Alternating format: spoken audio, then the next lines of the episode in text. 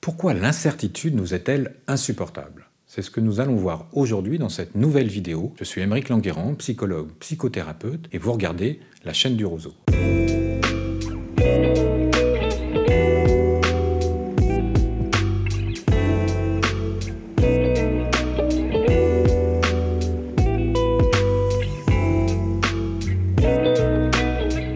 Actuellement, nous sommes dans une période d'incertitude. Et on voit que cette incertitude est difficile à vivre pour beaucoup d'entre nous. Pourquoi est-ce insupportable de traverser l'incertitude? Parce que notre esprit, notre cerveau a besoin de stabilité. Résultat, on va chercher à avoir des éléments qui sont stables, des éléments qui sont certains. Et donc on va chercher de la certitude. Ça va nous amener à essayer de savoir quelle météo il va faire le prochain week-end. Ça va nous amener à vouloir savoir comment les choses vont évoluer dans un mois, dans deux mois, dans six mois pour pouvoir s'organiser, se préparer. Tout ça va nous amener à chercher à faire en sorte de réduire au maximum l'incertitude. Et en fait, en faisant cela, on se met encore plus dans la difficulté. Pourquoi? Parce que chercher à supprimer l'incertitude, c'est chercher à faire quelque chose qui est impossible. Prévoir ce qui va arriver dans les jours, dans les semaines, dans les mois qui viennent est impossible.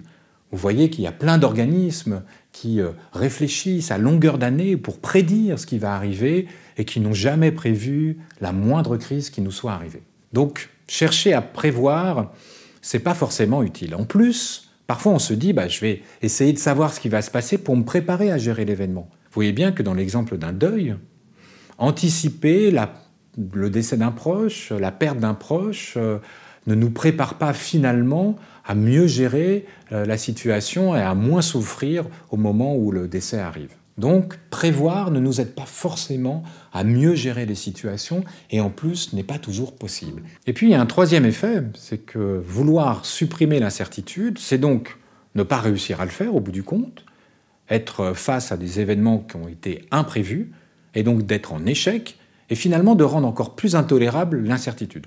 Plus je cherche à supprimer l'incertitude, plus j'échoue à le faire et plus je deviens intolérant à l'incertitude. Finalement, quand on fait du surf, est-ce qu'on a besoin de connaître comment va être la prochaine vague? Non. L'important dans le surf, c'est de savoir négocier la vague qui se présente, quelle qu'elle soit. Et anticiper, prévoir comment va être la prochaine vague est impossible. Le vrai plaisir dans le surf, c'est justement de s'adapter à l'environnement dans lequel on est. Alors pourquoi est-ce si difficile que ça que d'accueillir la vague et de gérer l'incertitude? Parce que notre cerveau a besoin d'états stables qu'on va appeler l'homéostasie, ce qui est le cas pour l'ensemble de notre organisme. Si vous regardez bien, tout au long de la journée, votre corps cherche à trouver un équilibre. Il va donc moduler votre température corporelle, moduler votre rythme cardiaque et ainsi de suite pour que vous soyez dans un état à peu près stable. Et donc il est en permanence en train de chercher l'équilibre. L'incertitude vient perturber cet équilibre. Pourquoi ça vient perturber cet équilibre?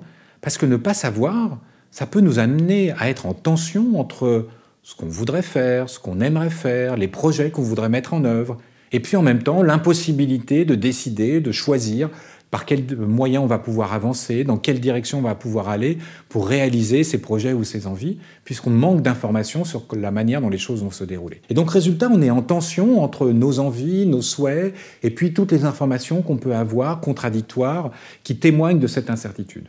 Eh ben, cette tension, on appelle ça en psychologie la dissonance cognitive. Et la dissonance cognitive, c'est un état qui n'est pas agréable et qui n'est pas supportable de très longtemps, et qui donc va nous amener à essayer de trouver un moyen de se sortir de cette situation-là. Ça donne que parfois, on préfère avoir une certitude fausse que d'accepter ou d'accueillir l'incertitude, parce que l'incertitude, c'est pas confortable, c'est pas agréable, alors qu'une certitude, même fausse, même si on sait qu'elle est fausse, permet parfois de retrouver un peu de confort, un peu de stabilité, un peu plus agréable que cette tension dans laquelle nous met l'incertitude.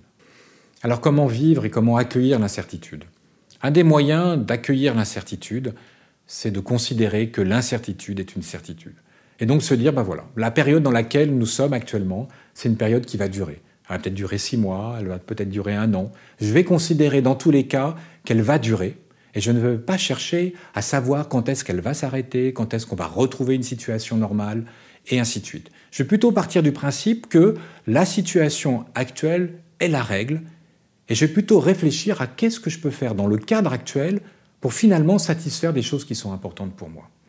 Je peux avoir des envies, je peux avoir des projets, mais plutôt que de réfléchir aux moyens dans lesquels je pourrais les mettre en œuvre une fois que la situation actuelle sera terminée, je vais plutôt réfléchir finalement pourquoi ces projets-là sont importants pour moi et qu'est-ce que je pourrais faire dans la période actuelle pour satisfaire ces projets, ces envies que je peux avoir, mais peut-être par une autre manière que la manière à laquelle j'avais l'habitude de les satisfaire auparavant. Donc je vais plutôt partir du principe que toutes ces choses-là ne vont pas être possibles pendant encore longtemps. Et je vais plutôt réfléchir finalement à pourquoi ces choses-là sont importantes pour moi. Essayer d'identifier dans ces choses ce qui compte vraiment, les valeurs qui sont importantes pour moi et qui sont activées dans ces situations-là.